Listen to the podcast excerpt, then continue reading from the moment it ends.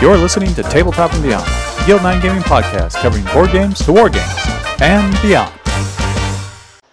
And welcome back to Tabletop and Beyond. I am your host, Justin, and I am joined by my buddies Dan and Lincoln. What? What? Howdy, howdy. Lincoln, this is your second time on the podcast within like a month. That's right. Fool me, fool me once, shame on me. Fool me twice. Yeah. You can't, can't fool a fool. Uh, well, one more time and you'll be tied with the most uh, appearances by one guest on our show. so, congratulations. You're almost Have there. we had one person on three times? Yes, it was Garrett. Garrett. Garrett that's right. That's right. You know Garrett, right, Lincoln? Yeah, I gotta beat him though. I mean, You got to. I can't beat him at Warhammer, so I might as well beat him with this. Uh, so Dan, we're gonna kick it off with you with your Geek Week because Lincoln and I were kind of in, in, inextricably tied this week. Okay, good. Um, what happens is there should be a term now in 2021, something that happens to your brain after you binge a show where you flip it back and have to go to season one, episode one. Is there? A, there should be like a Schadenfreude word for that. It should be like binge flip. There should be. It's- I'm. It's not even like uh, it's not even like uh, you know you had to rewind the tape or, Yeah. or put in a new DVD, right? It just like all right, well you're back to the beginning. Yes. Speaking of rewinding the tape, the blockbuster documentary on Netflix is pretty good. Uh, on yeah, on Netflix is pretty good. History of blockbuster. I saw that. I saw Yeah, that. And good. there was uh, like one there was like one blockbuster holdout, right? yeah, Oregon? yeah, in, in in Bend, Oregon. But anyway, I was binging. Dude, I I was- so time out. I've been to that blockbuster. Oh, really? Is it still? You, but since they were the last one, or is this from? Well, I didn't realize that it was in Bend, Oregon. You told me it was in Bend, Oregon, but my grandma used to live there in Bend, Oregon. And funny story, um, not actually that funny. Um, we dropped off two of my brothers at her place while my mom took me on a, a trip somewhere else. I can't remember where we were going. And um, she took them to the blockbuster to get a movie and she would only let them rent one movie for the whole week and this is like 19 mid 1990s bend oregon and there's Yeah. nothing out there like she lived in like a cabin right Yeah, yeah. and she yeah. wouldn't she wouldn't let them like stay outside too long because she was afraid they're going to cause like a forest fire or something They like had that one movie. they had one movie and then so get this though this was my uncle's place right yeah. my my bachelor uncle So they found all this porn. well, it wasn't exactly porn, but it was. There's two movies that they had. Somewhere in Time with with Christopher um, Christopher uh, Reeves. Chr- Christopher Reeves, which was a total chick flick movie, Yeah. and um, Animal House. Nice. So hey, hey, balance, balance in all things. so so they ended up watching Animal House. I think they told me 20 times. They watched Animal House. They were like quoting it by the end, you know, and like my brother at this age, I was probably. I think I was 15, so my brother was like 13 and 10, right? And they're watching, they're just Pluto, pounding man. tons of Animal House. And yeah, I mean, it was hilarious because they're like, we just watched Animal House. My mom was like livid. She's like, you didn't take them to Blockbuster? She's like, well, they rented this one movie and it was like the super cheesy, like, it was like a little kids movie that she made them Oh, rent. It was like yeah, yeah, Barney yeah. or something like that, you know? Something horrifying. Yeah, and so they're like, we like we, we hated it so much, you know, and so then I was the one that ended up dropping that movie off at that blockbuster. Blockbuster. There you go. There you Yeah. go. There you go. So, I'm, I'm glad we went down that road. That was a good road. But no, uh, yeah, Blockbuster. Hey, it, it's what a swell place. There's only one left. I was. It, it cracked me up in that documentary how, like, people would just randomly send her a five dollar bill and just say, "Hey, keep keep your store going," which I thought was kind of sweet. Yeah. But getting back to my Geek Week, what happens when you binge so bad? Like I had to plow through season five of The Expanse. Okay. I had to know what was happening next, man. I was just like episode, episode, episode. How was season? episode, so season episode. five was a good one, huh? Oh man, I was on it. I was on it so bad, and then I realized it had been a year since I watched season one, and I went back and it was so satisfying because I understood all the world building crap and all the throwaway lines of Uh-huh. people, places, and things, and it all mattered. And you're like, oh, you know, it's like finally like un, you know, f- f- finally getting into Tolkien and then watching Lord of the Rings and going, oh, there's this thing, I recognize that. Yeah. So, um, and it totally holds up. I'm sorry, I'm geeking out, but it's a geek week, and I've uh, flipped over on the Expanse, and I'll probably get through season one again pretty quick. Because I'm plowing through it really fast. that show has become I, I'm it's I'm in episode three of season four right now, uh, maybe four episode four. But that show has become a staple. Like it's entered top ten easy. Yeah, know. and, and for anybody who didn't like the first season or got disinterested in the first two or three episodes of season two, like I did, what a waste. I mean, I, I could have been geeking out about this a long time ago. So. Yeah. And and I I will uh, recommend that the seasons get better and it gets more interesting and their budgets get bigger. By the way, and the effects get better and the writing gets better. It's like an it's it's it. It doesn't have like a letdown feel. At least it didn't for me. I was You know that Yeah. letdown feel? I know what you're talking about, and I felt that today actually when I saw that season six had been canceled by Amazon. No. Did they cancel season six? Yeah, I heard. Today? I did. I did read that today. Believe it or not. Oh. Well, they So did do- have to fire one of the main characters. You for, do your, for do yourself a Google What? and um, Lincoln, I'm not going to let I- you on the show anymore. Right? Dude, they're bad news. You guys are talking the whole time, and I'm just like cringing, like ah, I gotta say this that I don't want to. Somebody's gotta tell this guy. Lincoln the wet No, blanket. it's ending with season six. Oh, oh. So there's one more. There, yeah, it. yeah. And this was this was known. They they were planning season six to be the final season. Okay. All right, Lincoln. Aren't you glad to be stood corrected? Right. Well, they're still just- getting rid of it. If that makes you feel any better. Yes, and th- that I knew. That I knew. They announced they were going to do one more season, and they killed off a main character. I won't tell you who, but let's just say Me Too movement um, created a creative opportunity. Interesting. Um, no, no spoilers there. Uh, so that was super geeky. Um, I know this is not that geeky, but I'm really getting into framing now, like framing artwork. I have like specialized cool. tool to do it now. So I have a lot of. Here's my geek part. I have about 30 or 40 lithographs from a certain sci-fi franchise that will go unnamed. Firefly. Now, yeah, exactly. and now I have the ability to frame that at will with my own uh, That's in my own cool. wood shop, and I might do that. Hey, and- if I need something friend, dude, I'm calling you up. Yeah, yeah. I'm I'm uh, I've got a project that I've commissioned for myself where I'm building a dozen frames out of oak that all match. A long story there, but I won't go into it. But I'll be using that to kind of refine my, my methods and, and, and get it down to a science. How much does a frame cost for a friend? I don't even know what you charge a friend for a frame. I, I don't. This is a. This is. Uh, let's just say.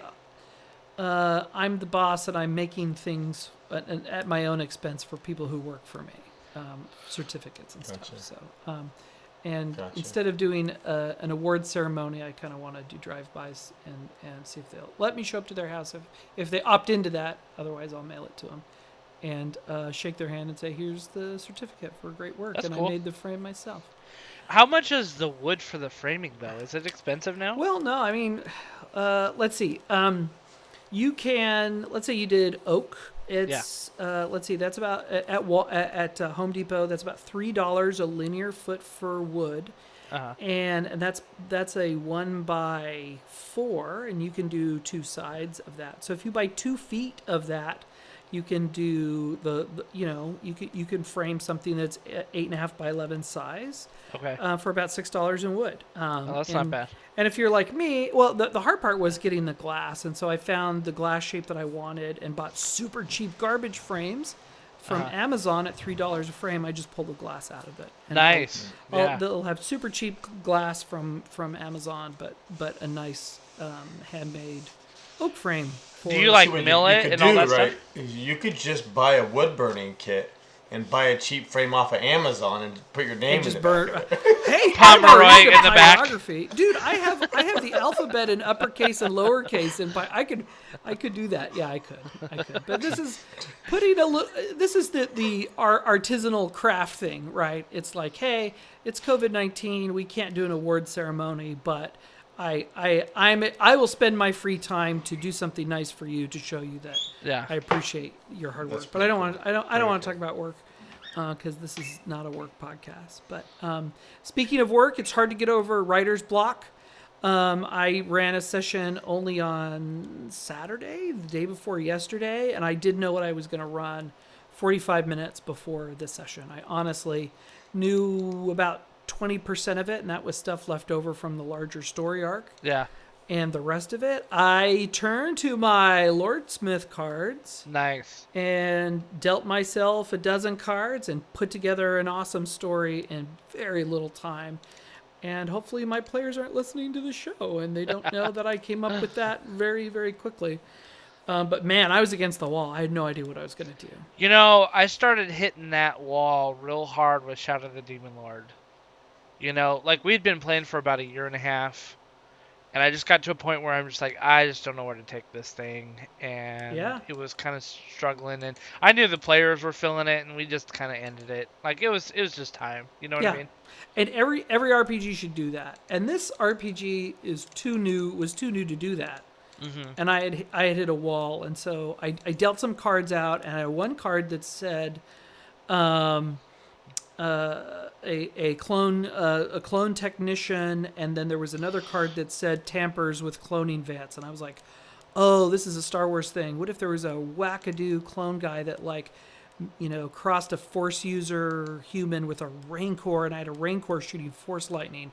That would scare the crap out of everybody. And so, that you know, that was the that was the monster they had to Nice. kill. Uh, there's obviously more story to that, but um, but that broke my writer's block. I was like, oh, how do I get to a mutated rancor shooting force lightning?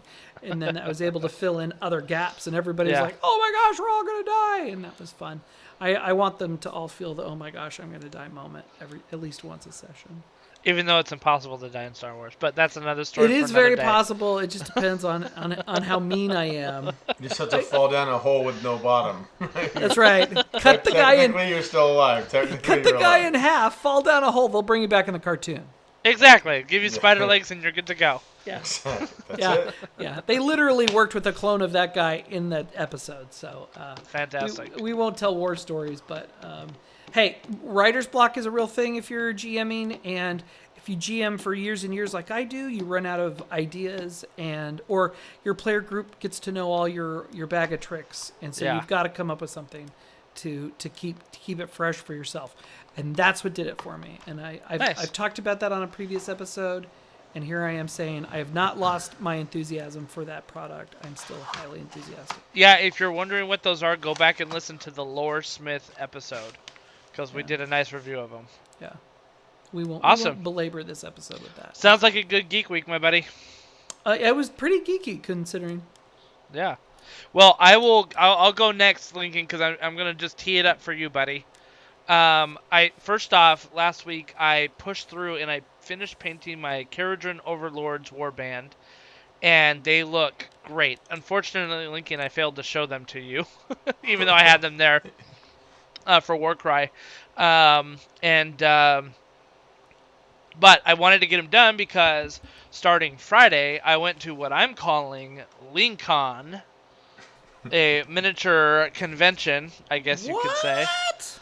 Yeah, yeah. I mean, it wasn't like a big thing, but it was kind of a big thing. We uh we I went to Lincoln's house Friday afternoon and we ended up gaming through I I ended up leaving at about 12:30 Saturday night. You I stayed at his place devil. and yeah. Yeah, we played some great games. Um, let's see, I played Friday night. I played um, some 40k, Warhammer 40k. I played some Age of Sigmar. Uh, oh, we played Nemesis. Did you ever see that game, Dan, on advertised on Facebook and Kickstarter? It's like a space horror game. It was pretty fun. Sort of like Alien. Yeah. Yeah, yeah. Alien-esque. Yep. So that that was a lot of fun. We played Nemesis. Uh, so I, yeah, I got uh, Warhammer 40k game in, a Nemesis game in, uh, Age of Sigmar game in. Uh, when I played Age of got- you got Sigmar, an intro to uh, um, Super Fantasy Brawl. oh yeah, definitely Intro to Super Fantasy Brawl. Uh, let's see. When I played Age of Sigmar, I played against uh, uh, Caleb Walters, who is um, one. of- I would say one of the best uh, Sigmar players in the country. Don't you think, Lincoln? For sure. Yeah. He's a good player. He's probably going to get like a huge head. His brother Scooter just started listening to the podcast, so he's going to be rolling his eyes like, "Oh my gosh, you got to be kidding me." But he brought kind of a goofy list. I brought a goofy list, and I'm just glad that like I ended up going like basically to turn 5 with him and lost it in the very end. But we uh we had a really good game. So You were a contender. Yeah, and I realized that if I um, this is a list of Nighthaunt the Ghost that I would never put together. You know, I mean, it's, it wasn't like a dumb list that's gonna lose. In fact, it didn't lose, but it's one that I wouldn't put together. And I realized that if I just made a couple little tweaks, it could be a tournament list. So, because Lincoln, I took a whole bunch of um, spirit hosts and the Lord Right. Executioner. They just didn't have enough oomph. You know what I mean? They weren't doing enough like damage. But if I switched those out with a bunch of Hexwraiths and did the Dolorous Guard, where the general can like bring them back like a lot, um, that that would be a pretty legit list actually. Because I had the Banshees going with the Vampire Lord, and they were like doing some good work. So, anyway, Trial to and say- error, man. Trial Yeah. and error. uh, and then on Saturday, uh, we kicked it off by playing some Reichbusters, which is a Mythics game, Mythic Games uh, game, and uh, this was from the Kickstarter. And uh, our buddy Scooter and I played the intro game with Lincoln. We loved it, so we played the next scenario. We then went to lunch, like at we we ate breakfast at what time was it? Ten in the morning, Lincoln Yeah, like ten. Yeah, yeah. and then we had we had lunch at like 5:30. you know, it was kind of a weird thing. I mean, it's your that's game, uh, right? that's dinner. That's dinner. Mhm. Actually. so then we played um Yes, Leonard. Yeah. exactly. So then uh, came back and played another scenario. We had threw two other guys in with us, played another scenario of it. Um, cleaned up from that, and then we played some Warcry, and uh, yeah, had a great time. I, it was a lot of fun, and I appreciate Lincoln for uh, telling me to come over and play. You bet, you bet. Yeah, I got a, a group of guys that I do the Gen Con with every year. And uh, we probably had uh, two thirds of our Gen Con crew is, is close enough that they could come over. And so we just played games. Uh, the idea, right, is my family, they leave usually once a year to go to a dance competition for my daughters. My wife's and daughters go. My wife and daughters go. And um, uh, so the house is all mine, right, for Friday, Saturday, Sunday. So fill it up with guys, sleep on the floor, sleep on the couches, you know, and eat a lot of food and play a lot of games. And this is, I guess, this is the second or third year. I think maybe the third year we did it. So I'm gonna try to make it an annual thing, and uh, the invite list will just keep growing and growing. So Dan, uh, and then maybe next year you can come along and Yeah, do some gaming. I'd love The- to. I'm getting nice my thing- COVID shot, so I'll be Yeah. clean. The nice thing about Lincoln's place is he's got a lot of space and a lot of tables. You know, Oh, because yeah. like I was thinking about it, Lincoln. If you even had more people there, we could do like up on your dining room table too. Yeah. You know, like Yeah, bring we- out some yeah. o- other little games and stuff like that. I mean, you got plenty of space to play with some people. Yeah, we had so- four tables set up in the basement, and we've probably got room for another four. Yeah, Right in the Yeah. basement, and just and then we Wow. got, yeah, the and they weren't upstairs, so we small could ones. Like a we're were of playing like we were playing like full four by like eights, yeah. yeah, Yeah, the four, four by, by three or four by eight. Yeah, yeah, yeah. Yep. That's So- awesome. Yeah, it was That's a good great. time. Really good time. So, and he's got a wall of games, like tons of games. Like we were pulling out at the end, just as I was leaving, like like four or five different games that we could have been playing. I've got like But, 120 board games on my wall right in the basement, so I've got a pretty good, pretty good. And I and I kind of pride myself in that I've got board games that I think don't suck, right? Like I don't have your Yeah. mom's Monopoly and your dad's Risk, but I Don't do lie, have you actually, had Risk and Monopoly. I actually don't lie. have. I actually do have Risk, right? Yeah. I don't know if I have Monopoly. I don't think I do. But No, most somebody of my, showed mo- it. Somebody pulled it out. no, no, you just make me look bad here.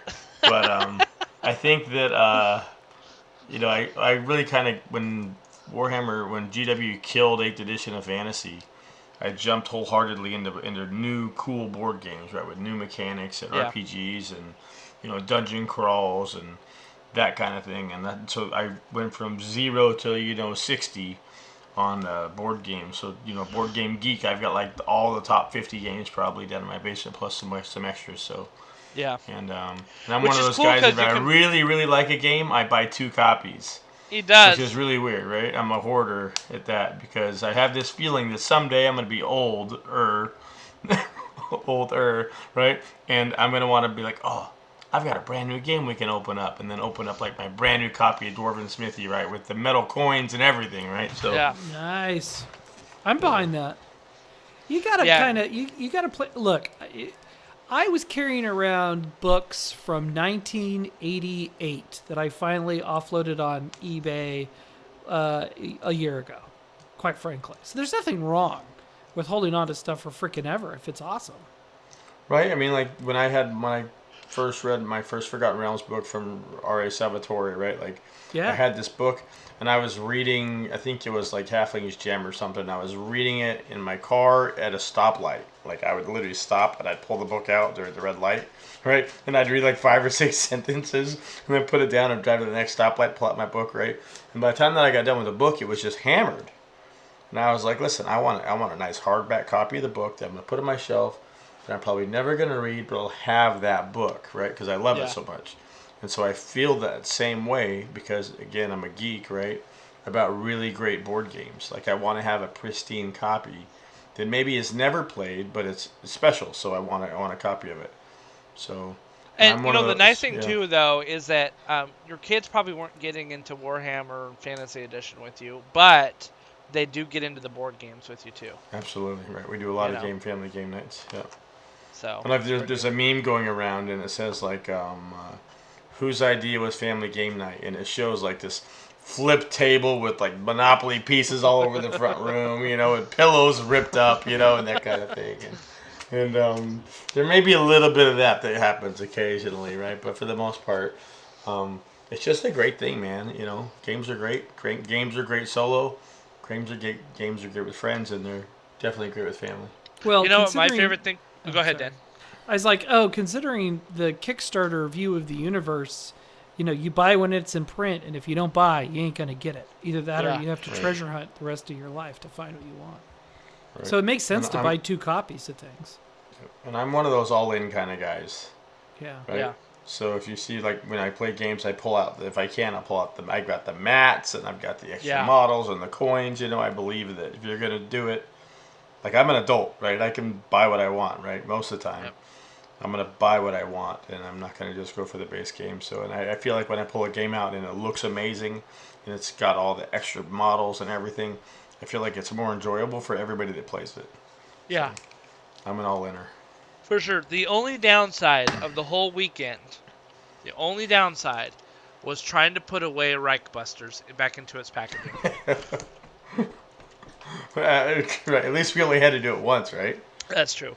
The funny thing is, is like um, they come, you know, the Kickstarter boxes. They all come in like the models come in plastic trays to protect them and everything like that, and it's great. They're like fit perfectly in these boxes. But once you get them all out, you're like, wait, how do I put these back together again? You know, I felt like all the King's Men trying to put Humpty back together again because you're like, does it fit here? No. Does it fit this way? No. Does it fit that way? No. Like, and like, I'd have to, I, I started getting into puzzle mode where I'm like, okay, right. like this? No. Like this? No. Like this? No. Yeah. And then I like had to walk away. And like, your buddy Al was like, dude, I've done that like three times. Like, I had to walk away and then come back to it. it's the game in the game, right? Yeah. yeah.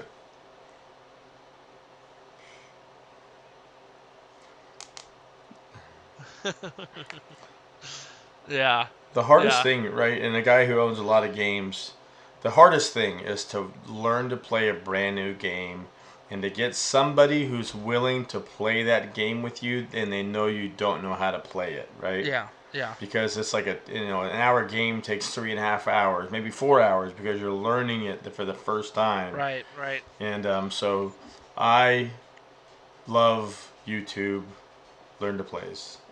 They're And- pretty and- and- awesome. Yeah. And I love the long ones. Like I go when I'm looking to play a game or to learn a game to teach friends, even if I don't always teach it quite right, right? Like Nemesis, right? I will watch yeah. like the four hour learn to plays, like part one, part two, part three, part four, Yeah. part, part five, right? Uh, Rolling Solo, I watched a bunch of his stuff, man, on Nemesis, and it's without that, I, I think it's such an aid to the gamer to be able to to use well, YouTube it's, and it's watch never other a people fun play, thing. learn how to play. Yeah, it's never a fun thing where you're like, hey, listen, I got this new game. Let's play it, and then you're trying to read the rules and explain it, and you kind of have the feeling of like, well, I want them to have a good experience, but I also don't know how this game is played. So you're trying to like explain it and keep a positive attitude, but you're getting frustrated because you don't know all the rules. You know what I mean? And even though your friends may be totally understanding and we're like, hey, dude, we're here to learn this together, it's not a big deal, you still kind of feel like a bit of a schlub because you're like, oh, I invited you over to play this game and, you know, it's just not working out very well. And the thing about games like that, big games like uh, what's the one that we played? Twilight Imperium 4, right? Yeah, yeah. Great game, right? And Dan, you had to go through this, right? Where you're doing all the prep work, trying to be up on all the rules and everything else, and then like you're counting on your your your uh, your audience, right? Who's whoever's playing with you, to read up a little bit or watch a video before you come to kind of get a base understanding of how the rules work. So we're not starting from zero, right? Yeah. And trying to play a game, and so. I don't know how Yeah. we got on the, my theory on board games on this whole Geek Week thing, but uh, but I've got a theory on board games. if anybody Well, we had to a know. listen. We had a great time at Lincoln, and Yeah. uh, I'm trademarking that from now on. And uh, I think your buddies had a good time too. Um, it it was was good to get to know them. They were all really good guys. I had a really great time playing with Will and Al, especially like they, um, like Brian was super into 40k, so I had a great game with him. But after that, I, I he was pretty much all 40k after that. Um, but Will and Al like um, had a great time playing Nemesis with them and Reichbusters and and uh, yeah, yeah, you, you got some good friends up there um, Good in your old gaming group. Thank you, buddy. Thank you. Yeah, they're great guys. Yeah, for sure. Uh, Dan, let's do some news, buddy. All right. All right. It's time to do the news. I'll skip the the news uh, audio Oh. cue I had queued. up. News, news, news, news, news. news, news, news. I got news coming out of my nose. Okay. Gen Con 2021 will officially be an in person physical convention again this year, taking place in Indianapolis, Indiana from September 16th to 19th. While many of the areas of the United States are still under lockdown conditions, the vaccination program for COVID 19 is going strong, and the government announced an estimated date for full adult vaccination of May 1st, making the autumn return of the convention a safer prospect. In order to maintain safety for guests and exhibitors, there will be a lower attendance cap and other possible restrictions on activities depending on guidance from local, state, and federal government agencies, as well as the Centers of Disease Control. For those who are unable to make travel arrangements, the convention will continue to run Gen Con online with live stream and remote accessible events, and the Gen Con pop up program to bring convention exclusives to local gaming stores. There are also multiple options for Nice. those who already purchased badge- badges, such as those who rolled over badge purchases from 2020, including the option to roll over the badge to 2022, exchanging the full value of the purchase. Non refundable, non transferable, does not expire. Credit with Gen Con for future event purchases or a refund of the badge price minus a 5% processing fee. Whew, that's Gen Con news. You know, um, I think this is really interesting because Nova Open. We talked about this last week. I know you weren't on it, neither was Lincoln, but Jason and I talked about Nova Open being canceled. Um, and so I think it's interesting that Gen Con, which is arguably a bigger convention, much bigger convention, um, and it w- it's taking place two weeks after what Nova Open would be, and they are still going. Yeah. So, well, you know, everybody's that got their own. I'm sure th- the scale of Nova Open is so minuscule compared to the scale of Gen Con. I mean, I hate to break the news to you, Nova Open Oh, absolutely. I'm a Nova Open fan too. I was I was the first guy in our group who started going to Nova Open. And I was like, guys, you guys got to check out Nova Open. It's amazing. But I just it's just not. I think there's a critical mass, and I do think Gen Con. If Gen Con was as quar a quarter of the size as it was of 2019, it would still be a gigundous convention. there's still I mean, if it was quarter the size, there would still be like 30,000 people. Yeah, it'd be a mind blowing. Which I Massive think Nova convention. Open is what, Lincoln, like 10,000 maybe? Yeah, probably something like that. Yeah. It's closer. Like it's over the closer to weekend? five. You think so? Over the weekend?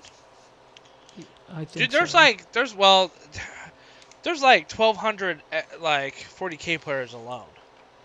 Yeah, but still, there's. That's true. I, I, I, my my guess is it's. I, I, if I had to, if I was a betting man from Las Vegas, Nevada, I am from Las Vegas, but I don't bet. Um, I would say about. I say I thought it was two to three is what I had heard, so five would sound right to me, if it's grown Yeah. a bit. But I'm not trying to poo-poo your point. But still, no, I mean, it's true. It's, It's it's, very critical true mass. though. I mean, it's, so uh, Lincoln's got uh, theories and feelings about Nova Open, which we will not address here, but um, Yeah, I, I, I'm a little bitter with Nova Open because they just took my mini and ran. Bring So, back I'm prize not- support. Bring back prize support. Yeah, That's well, you know, I mean, I had like three hundred dollars that I had rolled over from two previous years. You know what I mean? Because I had missed a missed a Oh. thing, and so I rolled it over, and I had bought a bunch of tickets that were much higher price last year, and then rolled that Oh. over, and then this year they're like, yeah, it's, it's canceled, and we're not basically giving money back to anybody. So Okay. yeah, I'm not happy about that. Uh, yeah. Yeah, you, I- you I can don't only know do that so I've- many times. I don't know if I'll be going back to Nova Open. We'll see. Well, Maybe, I've, I've maybe we'll make Lincoln a big thing. Lincoln. yeah, Lincoln. That's where it's at. I, it's hard. Uh, Nova Open for me. The first year I did it was amazing amounts of fun. The second year I did it, I did it kind of part time. I tried to split going to work one day, Nova opening the next day, Oh, right, going yep. back. You know, I tried to mix it up. That sucked. And the last time I did it almost made me not want to play my favorite games anymore Oh, yeah. because it was such a slog and um, just the way they organize the events. It's just it's too much endurance. Yeah. And uh, maybe you guys on the on the Warhammer and the the Age of Sigmar side don't have that experience, but for me, it just felt like a marathon. I got tired. It, it didn't feel like fun. It felt like a marathon. Dude, I played 11 games over three days. And we're talking days. long two plus hour, three plus hour yeah, games, right? yeah. I and 11 days over three days was, uh, or 11 games over three day, four days. I was done. Yeah.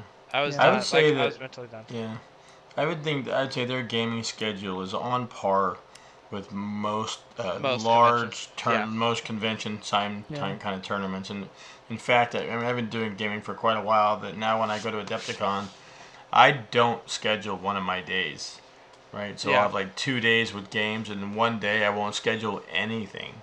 And Yeah. the hopes is that one, I'll be able to see all the vendors, I can see all the stuff, buy some games, and then maybe get some pickup games that Yeah. aren't going to be the game that I'm entering the tournament in. Yeah, that's Yeah, that's yeah, cool.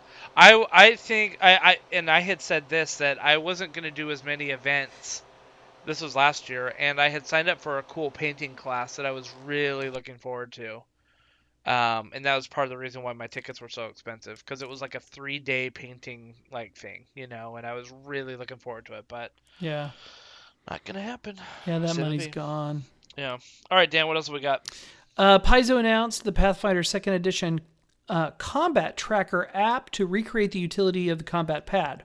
The app is meant to recreate the usefulness of the combat pad's dry erase magnets for initiative, hit point, and status tracking on Android and iOS devices, and improve upon it with online functionality.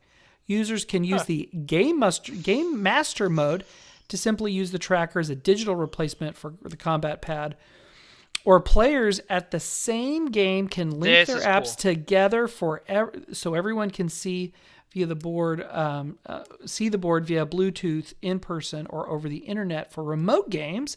Yes even across platforms. That's the app amazing. is available now for $2.99 at the apple app store and from google play. Not too I wish- shabby. I mean, so we were talking about the other day, like Lincoln had been asking for this for a while, being able to see each other's rolls, you know? yeah. And they have like in D&D Beyond, if you use the dice roller, it has a game log so it shows like, you know, Lincoln rolled a 13, you know? Mhm. And it's okay. I wish it were a little bit better of a like interface. Don't you think, Lincoln? Yeah, definitely. But it's still good It's enough that I can nothing. cheer when somebody else rolls a 20, right? Yeah, for sure. Yeah. For sure. I mean, when, when you're in a clutch moment with your group and somebody rolls a natural 20 right at the table, everybody's like, yeah, suck it. You know what I mean? And Yeah. With D&D Beyond, at least I get to have some of that, even though, right, we're virtual. So Yeah. I, Yeah, I definitely yeah. will take. I definitely will take it. I'll take it. But um, yeah we've uh, been nothing using beats being face to face. Oh, I'm sorry, I didn't mean to talk over you. I'm sorry. Uh, we've been using dice.skyjedi.com for our, our Star Wars RPG, and there's also a Genesys version of skyjedi.com.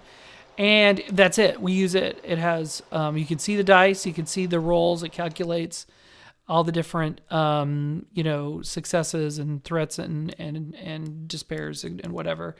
and it also has a tracker for uh, you know for you know wound points and stuff like that. Right. So it's it's super fun to watch somebody like to to your point, Lincoln. I was like, it's it's way more fun to watch somebody uh, blow the heck out of a roll um, than than just hear about it. It's different w- when you're when you're on a digital interface. It's better. It's closer to the real thing.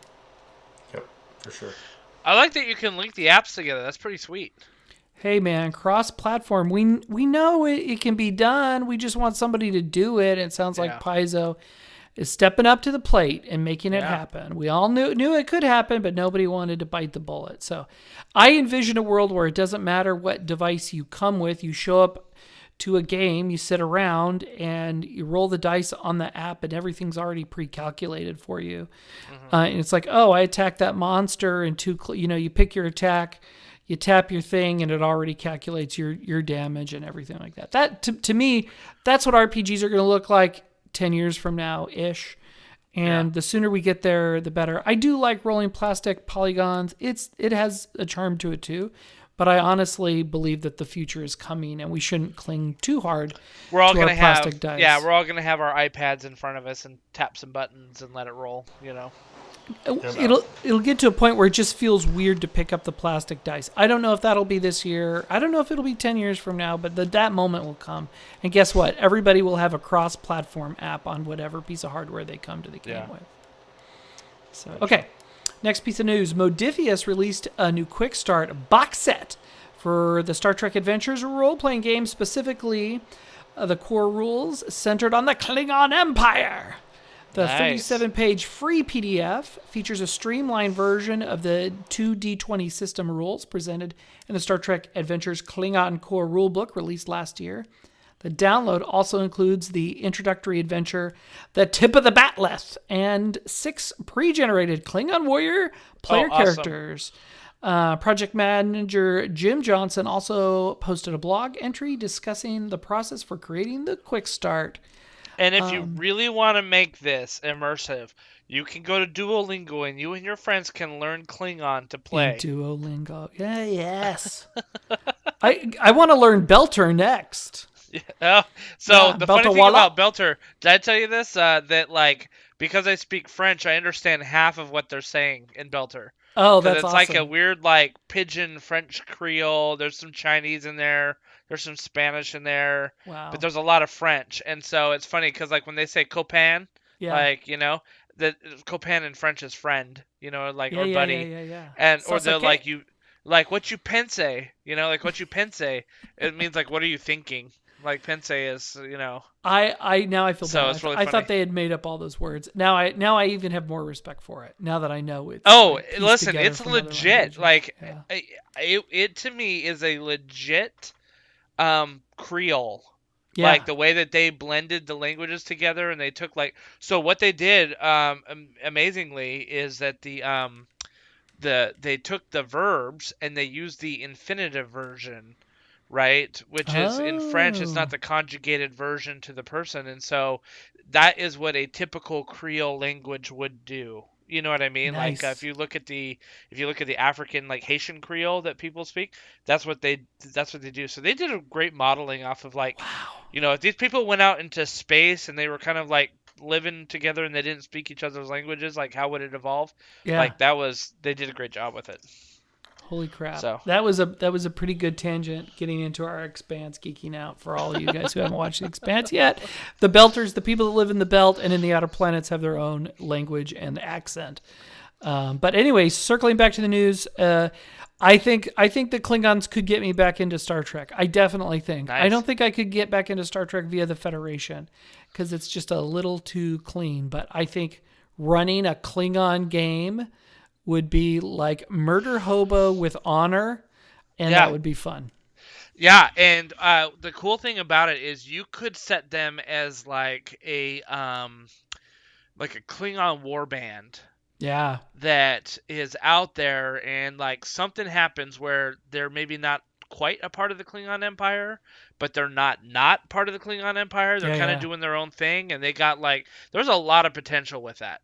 Whereas like if you're flying around in a Federation starship like uh you know that the Federation wouldn't be too jazzed if you're out doing your own thing. You know what I mean? Hey, I, the worst Star Trek movie is Star Trek Five, and the bad guy Klingons were doing exactly what you said. They Yeah. were just like, "Hey, screw! We have a ship. We can go kill guys. Let's go mess with Kirk." so anyway, Yeah. All right, that's the news. There's oh no, there's one more news item. About Nah, I got it. Xbox. That's fine. Oh, I'll talk about it. Xbox Live just rebranded as the Xbox Network, which is kind of interesting. What they're trying to do is get away from the um, Xbox Live branding that is associated with the Gold subscription model. So um, they and they are dropping, from what I understand, they're dropping the Xbox Live uh, subscription service requirement for free to play games. So like if you want to play like a Oh. Fortnite or um, what are what are those uh, other free like uh, World of Tanks or you know all those other free to play games, you don't have to actually have a um, Xbox Live subscription. Now I, I I'm not gonna lie, beta. that's been keeping me out of Xbox. But that the, Yeah, all that all so- that all those extra taxes, it's been keeping Yeah. me out of it. So they um it's in beta right now. Um I don't know I don't know if anybody has a date for when it, it will go like official, but some of the the beta preview users have noticed that their Xbox Live now says Xbox Network. Um and so they're just rebranding a lot of stuff. But you know, it's funny. I was talking with my son and his friends in the car today, and we're talking about how much the uh, Xbox Games Pass is just crushing it. You know, it's totally worth the money every month. Hmm. So Hmm. anyway, if you've got Uh, it, go for it. I think that's great. That's that's really good news, actually. Yeah. That's exciting. It's lowering the barrier to entry because people are like, you know what? If I just go get a PlayStation, they're not gonna lay all this crap on me. Yeah. Yep. Cool. I'm I So- I, I I give it the my seal of approval. nice. Nice. All right. Uh, Dan, thank you for the news. That was some good stuff, some interesting stuff. And uh, let's get to our main topic of the day. So this came about a little bit when um, at the at the end of our last RPG session, we're running um, we're running uh, the D and D game, and uh, Lincoln almost killed one of our players. And I'm saying that very clearly because Lincoln um, is kind of a murder hobo, even with his own party. Sweet. now, it wasn't his fault. He actually ended up saving his fellow player. Um, it was our buddy Mike. He decided to uh, use his crazy monk ability and try to punch to death an ice bridge that had a Yeti on it, and himself included. So that when Mike ended up walking on there after Mike, uh, or, or sorry, when Lincoln ended up walking on the ice bridge after uh, the Yeti paralyzed Mike, um, Lincoln accidentally cracked the bridge and the Yeti fell to his death and all this stuff, you know. And Wait, But- wait, wait, wait, wait, wait, wait. Just to clarify here. yeah, There's a Yeti, giant Yeti on this bridge who falls off. uh huh. There's a frozen monk on this bridge, Yep. like sheathed in ice or whatever. Yep. And I walk with my human feet Yes. onto the bridge. Yes. And the and the bridge breaks and, and falls. And It was just I'm- one step too much. And. I'm the murder hobo for walking on the bridge. So, so we were joking the whole time that that Mike's next character was gonna have to be, um, what did we call it? What what, what were we saying? It was It an was- all an all strength bard, right? An all strength bard. like we're gonna make him play an all strength bard, right? We're like, and we were joking that like he was like so ripped out that he went through guitar strings like crazy, you know? he just just hits somebody with his lute, right? He's always Yeah. going through lutes, right? You know. Yeah, so it kind of made me think, and I said, what other crazy, crazy combos could we come up with? And so we decided to do our main topic tonight, which is heroes or zeros, is what we're calling it. are these heroes or are they zeros? So we've put together three characters that don't really match their stats or their or their um, uh, uh, builds essentially, you know. And so, um, Dan, why don't we kick off with your character? Why don't you tell us who who it is and the stat? And our goal is we're gonna run a little intro adventure and see how they do. All right. So Uh, the longest D&D character I ever played was a tiefling, and you know tieflings and warlocks go together like peanut butter and jelly. So I thought it would be funny to have a paladin tiefling. So instead of somebody who's like a little on the dark side, this is like a totally sanctimonious, holier than thou tiefling who's always looking down on everybody, like like a total straight up lawful good tiefling. And everybody's like, you know, you're a half devil. He'd be like, what? What are you talking about? What are you? You're so racist. I've been Um, through hell, so you don't have to. Exactly. Um, and so, you know, here's a character who's completely um, just a, a walking anachronism. And I think that, that that just kind of tickles my fancy just a little bit. But actually, having a decent charisma score isn't too bad if you're a paladin, if I'm not mistaken, right? Wh- wh- What are what are Yeah, they use uh, charisma, I think, as their as their magic um, bonuses. So I think I failed to get to full zero because tieflings Okay. have a little bit of extra bump in charisma land. Uh, using the old rules, of course. Uh, uh, um, so Yeah. I should have come up with a more messed up combo than paladin tiefling. So I do, but- I do. The narrative combo though is very strong there. yeah, You and know, sometimes that that can be more fun. And you could always level somebody up not to be good. Yeah, exactly, exactly. so Uh, what, all right, what do you so want to know? Okay, oh, you uh, we're we're gonna go around. Yeah, yeah. Okay, good. So, uh, my character is named Orangelo, um, otherwise known as Orange Jello. I thought it'd be like I thought it was like a D'Angelo thing, a D'Angelo Schmeckers or whatever his name was from The Office when Will Ferrell was on The Office. Yeah, Orangelo. Um, he is an orange uh, dragonborn, and he is a bard.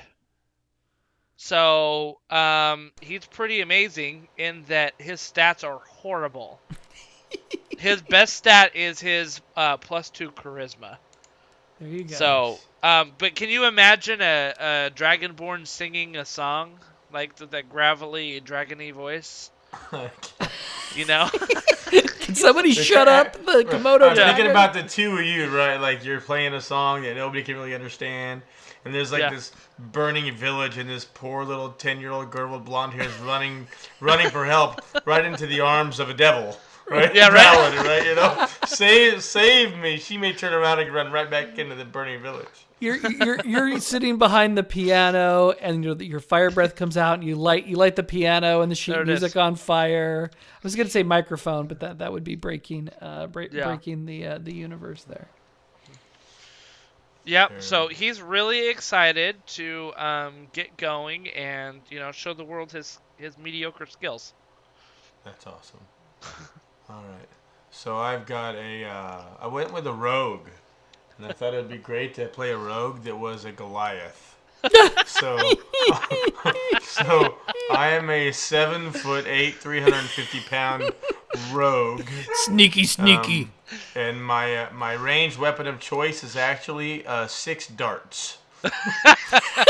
so, so It's like my throwing dex- toothpicks. my dexterity modifier is is a negative one. yes. so, Oh, I like it. so I've got I've got 16 strength. I've got 15 con, so I'm still a big guy, right? But I've got minus one for my dexterity modifier. That's Uh, it's- hilarious. It's, gonna be tragic. I can't wait. And uh, his name is Nomel Merrick, which is uh, lemon cream spelled backwards. Because why So- not? So Nomel, uh, Nomel is like that Saint Bernard that thinks he's a lapdog. Right, it's gonna know? be terrible, dude. I'm looking at this thing and I'm just shaking my head like, what is this? But he's got plus one to sleight of hand, so I, that'll I count- want to see him that, pickpocket. That that's gonna big counter the plus one for sleight of hand is gonna counter the minus one in my dexterity test that goes with it. So it's gonna be great. Okay, so here's the scenario. We're gonna run a little scenario real quick, all right? And I, I kind of made this up on the on the fly as uh, as coming home tonight from my son's rugby practice. But here's the scenario: we are a group of heroes, maybe zeros, that have just been given an assignment that we need to go into uh, a specific tavern, the Drunken Willow. We have to go into the Drunken Willow and we apparently um, have been informed that there is a spy in there that we need to apprehend. and that is our mission. Excellent. We don't, unfortunately, have any description of the spy. We just know that uh, uh, we've just received intelligence that there's someone in there that is a spy. Excellent. So Alright. that's our job. All right. So I love it. I'm gonna follow your guys' lead a little bit because I'm also running this uh, little encounter, you know, that we're doing, and also kind of playing with my Dragonborn. But um, so I'm, I'm gonna follow your lead a little bit. All right. I'm trying to get my dice roller up here. So I gotta tell you, someone something special about, about Normal, Uh-huh. and that uh, he likes this idea of being a rogue and being all dressed in black. Nice. But, uh, he, he went to Omar the tent maker to get a black robe made, and um, all he got was a uh, sort of like a lavenderish purple. Was the only color that he had that was uh, large, large enough cloth that he could actually make the robe out of. So he is a uh, a Goliath rogue in a lavender purple, uh, very very rogue-like, rogue-like robe that uh, he thinks he's sneakier than he is in. So it's kind of I like, like a, it. you know, Yeah. we got- we My got a tiefling Barney- looks up at you, but technically is trying to look down at you when looking up at you. For, for Uh, my Dragonborn, by the way, doesn't have a guitar. He plays the sitar. Nice. I thought You you, know. were gonna say nose flute. So that's something. Yeah, he plays the sitar out the and nose flute. And is a specialist in Mongolian uh, throat singing. oh my god. to give us inspiration. Yeah, exactly. So yeah, all right. Uh, yeah. So my guy um, sees an opportunity in the tavern, and he decides that he's gonna go in and start wooing the crowd with his musical talents. Okay. So he's uh, he looks at you guys and be like, "Don't worry, I got this." And he um, he goes in and uh, tells Wait, the wait, wait, um, wait. yeah, Wait, wait, wait. Do we know who we're looking for? there's we have, just like, a spy in there. There's no, a spy. no other. We got to figure out who it is. Okay. I do have a plus three charisma I like it. uh, and a plus five persuasion, Okay. which is I'm not doing a very good job here of being a crappy character, but I'm going to try to persuade the barkeep to give me some info. Explain to me how your tiefling looks. Does she? Is it a he or she? Let's let's play a he because I Okay. I find I, I have nothing against gender bending, but it just ma- pronouns are easier when when player characters match their player gender. But that, that, So- that's per, that's a personal preference. That's Yeah. ju- don't don't don't cancel me. That's just my personal preference. All right. So he he goes in. What does he look like exactly? Um, I'm gonna say he looks like a very like devilish, like straight up devilish tiefling, but he's dressed in very uh, uh white adorned things where it looks like he. It- looks like he gets up in the morning and doesn't look at himself in the mirror and doesn't realize he looks ridiculous. Like he should be wearing like leather or something a little edgy, but in, but he's wearing a very blousy white shirt. And Nice. and he's he's got you know fangs and big huge black horns and devil eyes. But of course he's very dainty. And uh, well he does have a strength of uh, he's he's he's got a strength of 15 so he's not that dainty. But in his mannerisms he's dainty Uh, and, and right. haughty and haughty Oh, nice. All right. So the barkeep looks at you coming uh, as you come in and has a very puzzled look on his face. and I'm going to roll uh roll uh um persuasion Okay. and oh I got a 23 I rolled Wow. an 18 Nice. so what does that get me I don't know. we- Uh, oh yeah, that's a success for sure. I, I've succeeded in pumping the barkeep for information. I'm Okay. asking if he knows of any uh, um, nefarious characters, uh, shady folk. So he kind of chuckles. He goes, "Nefarious characters, checked out the inn." And he kind of like, like, kind of gestures towards the the room. You know, it's not totally crowded. There's like a few people here or there that are kind of mingling, but you look and you realize that this is not like your normal tavern. Like, there, all these people look super shady. Oh, Uh, everybody does. Like this must be the watering hole of like the local thieves den or something like that. You know, Oh. and he just kind of laughs at you like, you know, like like yes. you don't, you clearly you don't know where you succeeded. walked into. They're all Yeah. here. There's that guy and that girl and that guy and that girl and that guy and that guy and that guy. Meanwhile, um, the barkeep looks up and he sees this dragonborn pulling out a sitar and shooing off the uh, the local musician that is well loved to start playing his own songs. So that's happening. Um, are you gonna roll performance to see how bad you're you're Uh, in just a minute, he's got to tune. He's got to tune it. So yeah, you know, with his with his throat singing. and and his and his claws. You know, as he's tuning his music. Oh yeah. he doesn't need a guitar pick. that's right. That's right. All right, Lincoln, what are you up to? Nomel decides that he's going to try to blend in.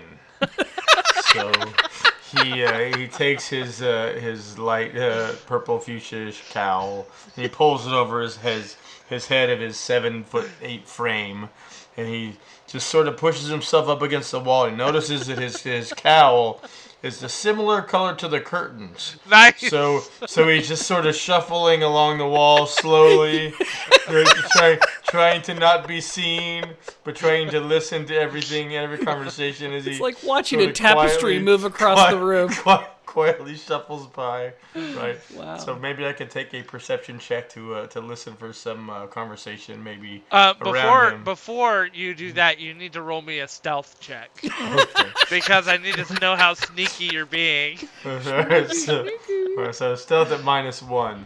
Yep. So I, I pulled off a 15. 16 Oh. minus one, so I got Wow! 15. Wow! It was Okay, the it was the it was your outfit. The curtains definitely match the drapes in this case. right? Oh, oh! He went there. Curtains usually are drapes, so curtains match the drapes. Oh, I think we're good there. So, uh, uh, I think you meant to say carpet, but we I won't go it's there. a carpet. I think it's a But carpet. you know yeah. what? Like we got, we knew where you were going. So, uh, so you know, there's a bunch of people that stared at you at first, like, what in the heck is going on? But you were so determined to blend in that they just started forgetting about you. You know, you did a really good job of blending in. Like a potted plant in a cartoon with two little feet that go ding ding ding You were and then the potted probably plant comes you, down. you were probably super relieved that you didn't get the black outfit, that it stayed purple. It's purple. There you go.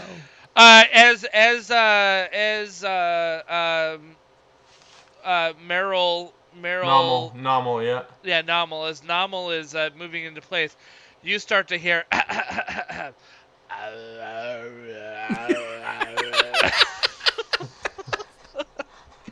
And I I start clapping along like this is my Yeah. favorite tune. and uh, let's see how he does with his performance. Oh yeah, that's great. He got a like a three. So, um, so uh, you know, uh, er- the barkeep starts looking at him like, uh, "Who is this crazy person that just got on the stage?" Um, and and kind of kicked off my thing. So he's very distracted uh, um, by this. Uh, he, he's so distracted, in fact, that he does not even notice that uh, Meryl is uh, hiding next to the curtains, and that uh, he misses the condescension that is just emanating from this tiefling. Thanks, Orange. Well done. Yep. All right. What, what's next? All right, I'm gonna make a perception check and try to listen, eavesdrop on some conversation nearby. Uh, and uh, now that I know I've stealthily uh, positioned myself in the drapes, Yep. uh, yeah. So I got a five, two plus three. So your your unique perception has your unique perception has definitely picked up on a conversation, but it's probably not the one you're looking for. You hear this, you hear, but the doctor told me it should have gone away by now. I just can't stop scratching.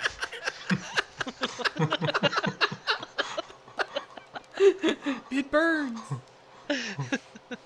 You know, the other one, the other one, uh, the other guy that's sitting at that table with him is like, "Did you try talc powder? I told you to try the talc powder, but you don't seem to be using the talc powder." Yeah. So that's the perception. That's the one. That's the one conversation you can pick up in the room right now.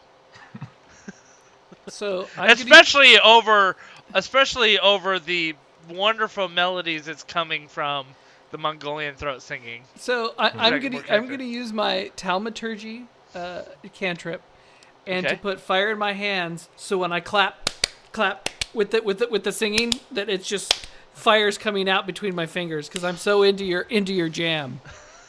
nice. Okay. All right. I'm like your good. I'm like your biggest fan. I think that's why we're in the party together. You are you are my you, you're my favorite artist. fantastic. Um, it kind of freaks out the people uh, around you. It's a little too much. um, you hear whispers of being fanboy. What's his problem? Yes, and I have a and- very puffy, flowy pirate shirt. Let's be very clear about that. Yeah, yeah, and and they're just like, what in the heck, you know? And they they clearly understand that you're associated with that guy because who else would be clapping for them but other than a true fan, right? Yeah. So they end up downing their drinks and leaving. Like they they can't do this anymore. Yeah. So now we have maybe like eight people left at the tables. Uh huh. Uh huh. Uh huh. Two two of them are are scratch and itch. You know. Six to go. I just Yep. realized this pre-gen character off of D&D Beyond has no weapons. yeah. like nothing. I like it. I like it. All right, what's uh what's uh Meryl doing? Nomel. It's Nomel. le- lemon, Yeah, right? It's lemon. That's right. backwards, That's right. So uh, Nomel. No- normal. Decides that uh, he's gonna sit down next to Itch and Scratch, okay. and um, so uh, he's kind of a heavy set fella. So Yeah. as he uh, he's gonna sit down on that bench right between Nomel, right right between Itch and Scratch. okay. So um, Um, they seem genuinely surprised that you moved away from the wall like you did. What? the wall came at me. That is the wall. You are the wall. so I'm gonna pull out my three dragon Ante set. It's a, a game I've got in my bag here. nice, I nice. pull it out and I'm gonna say, uh, "Fancy a game?" and I put put out my my uh, three dragon Ante set to see if uh, if they'd like to play a game and uh, be social for a moment. Uh, you look over at the guy as you say that, and uh, good old Scratch over there is just totally going to town, scratching something on his skin, and he's uh, he's like right next to you, just scratching away. Somebody get that and man. he's some like, I, uh, he's like, yeah, sure, I, I'd love to. And he, he goes to reach out his really scratchy, itchy hand to grab like the pieces on your game set. I uh, I move to uh, to slap his hand. All right, well, this is a dexterity check because I just need you to like do this like a rogue would. Okay, here we go. Uh, six, seven minus one. All right, so you end up um, as he's reaching for the piece, you end up slapping his hand so hard that it the piece ends up piercing the bottom of his hand. like you slammed his hand down on the piece, and he screams out in rage and and surprise and shock, like, "Why did you do that?" You know, and there's causing like this huge commotion now. He's bleeding like a stuck pig. His friend is like gasping in horror. Meanwhile, the Dragonborn on the stage is hearing this commotion and thinking that you know he's got to calm the situation down. Just start singing louder, Loud, loud, loud, like louder, you know, just to kind of like go Yeah, over it so yeah, that it doesn't trying cause such a scene. Got to draw attention back to himself. exactly, exactly. So I'm totally keen. right. I get what you're trying to do, and I'm like, how can I help? So I go to the bar, and I'm still doing my thaumaturgy clapping, but this time I I tap the bar a little bit, like tap the bar, clap hands, and I'm trying to light little puddles of alcohol that are on the bar on fire with my thaumaturgy. Oh, so that's the thing though, is this bar is not wiped down very regularly. Exactly, So there's exactly. definitely pools of like old, uh, old distilled drinks on here, and that bar lights up like a Christmas tree, right? I'm like, goodness gracious, great balls of fire. So, so now there's some real panic that's starting to set in, and the Dragonborn is starting to freak out a little bit, so he starts playing the sitar even louder, and um, and so now the sitar is like competing with his voice, competing with the screaming guy, competing with the bar on fire. It's just devolving into chaos in here. This is how we sort out who the bad guy is. when I'm the pot boils, the scum rises to the top. Uh, All right, so what you guys got? you uh, this is pure chaos right now. so uh, the, the the screaming guy is making me just a, just a little bit too much. So I stand up and he says, uh, Namo says, uh, "Good game, you lose." and he and he and, and he headbutts him. All right, all right. Uh, yeah, give me a give me a strength check on that one. Oh, I got I got this strength check. Oh come on! I got a three plus three. I got a six. Oh no! So you end up headbutting him so hard that he dies. you murdered the, you murdered Itchy? he gets scratchy. Scratchy. Yeah, Itchy's horrified. He jumps out of the window at this point. He's out. He's gone. He's gone. And at that Uh, moment, I go, uh, I go, that's it. He's our guy, and I chase him. Okay, all right. So the paladin tiefling, sure of his quest, runs The out unarmed, of the door the chasing. unarmed Yep, paladin. Yep. tiefling. chases chases after that guy. Yeah. I, I jump out the window too. Very good. Very good. Okay. Uh, you end up landing on top of him because he slipped on the snow that was out there. So you caught him right away. Can I roll my plus zero dex? Yo, yeah, go for it. See if you really catch him, right? Or I if got, you I, end got, up on I, a... I got an eight on the d20. Okay, so you fell on top of him. Yeah. So you caught him by mistake. we failed. We're, fa- we're you you failed to succeed. You succeeded in failing. I don't know. Yeah, Yeah. yeah, absolutely. And uh, he looks up at you and he's like, "What is going on with you guys?" I'm like, the jig is up. We know what you've done. He's like, he says, "I didn't mean to. It wasn't my fault." That's what they all say. He's like, "It was an accident. I was too far from the privy, and I, I soiled my pants, and I just had to take it off, and I hid it in the wood pile, and I'm sorry, my aunt found it, and I, it was an accident. I didn't mean for her to find it there." The great God looks down on you for your sins. I know. Repent. Repent. He, he's like, just let me go. It won't happen again. I promise. Oh no. No, no, no. I'm here to bring righteous wrath upon you. He's just cowering in fear right now, Yeah, and uh, I just especially after what the Goliath did. I just friend. I just slap him across the face with great disdain. Just great disdain. Have a- Well, that's got to be a strength roll that you yeah, got to roll let's for me. do a plus 2 strength roll. And I got a 15. I got a 17. Oh yeah, you slap him real hard, and he's just he's crying at this point, and and it's pure shame, pure shame.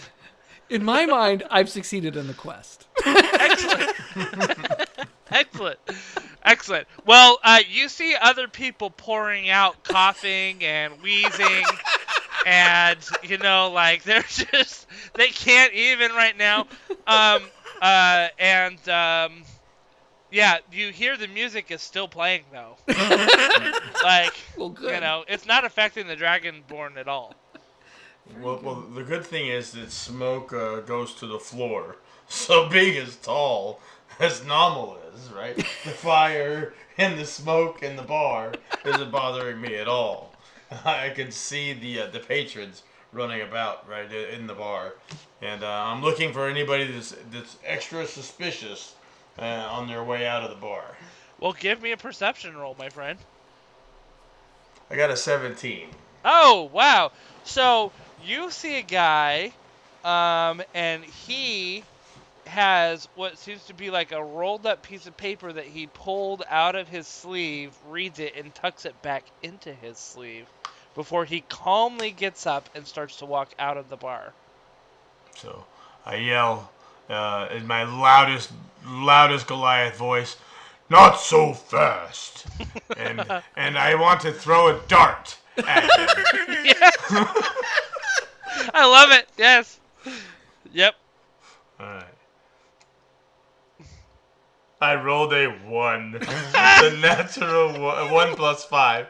One plus On an five. attack? Oh, Yes, that's, on an attack uh, roll. That's the wrong number to roll on the d20. On an don't attack. know. So you throw the dart and it misses its mark. Where were you aiming for? I was aiming for his neck. Yes.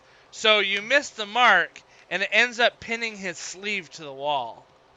And I say to myself, huh, perfect. so,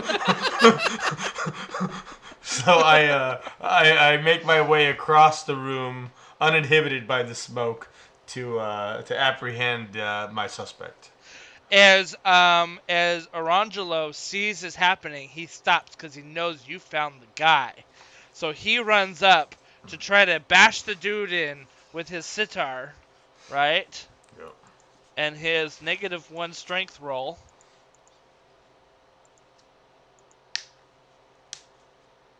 Gets a five, and so he ends up hitting him in the shoulder really hard, but not enough to do too much damage. It just really hurts. So the guy starts yelling out, like, "What are you guys doing?" And then I say, "Game's over. You lose." And I headbutt him. This is the go-to move. I like it. Roll a strength for me. Uh, uh, this is unarmed strike. Come on, I got a nine. Four plus five. So you knock him, you knock him unconscious. Absolutely, right? You just you just give a good headbutt. Uh, the the other one, even though you rolled lower, you d- weren't in control of your strength on that one. and You went a little too hard. This one, you may have gone a little hard, but it was it was you know what you wanted to do. So he's unconscious. His has a separated shoulder, and his arm is pinned up on the wall. Right, so he's kind of like laying on the ground with his arm pinned up on the wall. All right, so I'm gonna reach down. I'm gonna just rip his sleeve off Yep. and throw him over my shoulder. Okay. All right. Pick his, cool. Pick his body up, throw him over my shoulder, and uh, make my way outside to the tiefling. Yes, and I say, "Look, I've got our man. I've got him." I do have, I do have a minus one intelligence, by the way. I have an intelligence score of nine. Just I am playing my character sheet, by the way. That's fantastic. Yeah, he's whimpering. Um, and uh, and um, uh, Meryl, you see. No, Menno. I can't do lemon backwards. Normal. Nemo. Normal. Novel. Normal. Novel. Meryl. Normal I America. Meryl. Lemon Yeah. cream, yeah. Nominal. Novel. You see that uh, the tieflings caught somebody, and you have somebody over your shoulder. All right, so I'm gonna walk up to the tiefling, and uh, I see this guy. He's uh, is he struggling or he's just coward, right? Oh, he's cowering. He's probably wet himself too. So we'll say uh, two's better than one, and I'm just gonna hit him over his head with my fist. nice. All right. Roll a strength. All right, I got a 14. Wow. All right. So you knock him out as well. As you do right. that, the arm that had the little note comes out, comes free, right, of the guy that you're carrying, and the little piece of paper rolls out, and the uh, Orangelo picks it up because he's come out with you. By the way, the flames are now shooting out of the of the inn, like it is going up. Right? a little And cantrip the- goes a long way, folks. A little cantrip. yeah, you hear the wailing of the barkeep, like, "What has happened to my place?" You know, and um, and Orangelo picks up the note and he begins to read it, and it says, "My dearest Edwin, I will strive to meet you at the inn of the of the uh, the wailing drunk at earliest at earliest light. Please wait for me. Don't move unless you absolutely have to. Your love, Charisse." Oh, so we broke up two lovers. Charisse. Yep. Uh, Uh, well, these are the two guys you had, yeah. and there's nobody else in the in the in the tavern. Successful quest, brethren. I love it when a plan comes together. We've been blessed by the great God. And I say, uh, and our wolf pack grew by two. And I'll grab the other guy and I'll throw over my shoulder. Oh, I love it. I love it. All right, so verdict: Are they heroes or are they zeros? That's great. I man. think That's it- I mean, in their own minds, they're definitely heroes. They're definitely heroes. I think any RPG you can play a decent character badly with just a few dumb choices. Like it doesn't take that many dumb choices to really screw up an encounter. Like I regularly get in trouble w- when I'm a player with other people going, "Why are you doing that? You're being such an idiot." I'm, I'm like, "Well, I, I was having fun." Sorry. Yeah. Well, you know, and you you were doing a good. I mean, you were doing an interesting thing there, which is you're playing your character sheet. Well, yeah. You know, Intelligence and- minus one. no Yeah. weapons. No weapons. No weapons. But I had one cantrip, and I'm like, "Oh, I gotta play this this thing." Yep. There you go. Yep. So you know, I I think it's uh I think it would be interesting to do a one shot of zeros. Yeah. You know, like It this is the. B team that got called in because the A team died. A little bit like that. Did you guys ever see the movie The Other Guys with Mark Yeah, Wahlberg yeah, and Will yeah, Ferrell? Oh no, I haven't. You seen know, like yet. they were like like they were like the B team cops Yeah. because the Right. A team Yeah. like ended up dying. You know, Nothing better than desk pop, right? just a little Desk quick, just a quick little desk pop. It's no big deal. I gotta watch that. It's That's so funny. Oh my gosh, it is so funny. Um, but uh, yeah, so I think it would be fun to do a zeros thing, you know, and if the GM is really smart about it, he could come up with just a crazy adventure for them. Yeah, Yeah. I think a one know. or two shot would be great for making some some zeros. Definitely, Yeah. kind of a, a, a, a kind of a. I like. I, I hate to say this, but it, if it has a Dumb and Dumber feel to it, I'm so down for that. I know, right? Yeah. Where where there's like something serious going on, but they're kind of like the ne'er do wells that just luck into like things like Yeah. the wrong way. Yeah. Yeah, Right, that'd right, be right. fantastic game.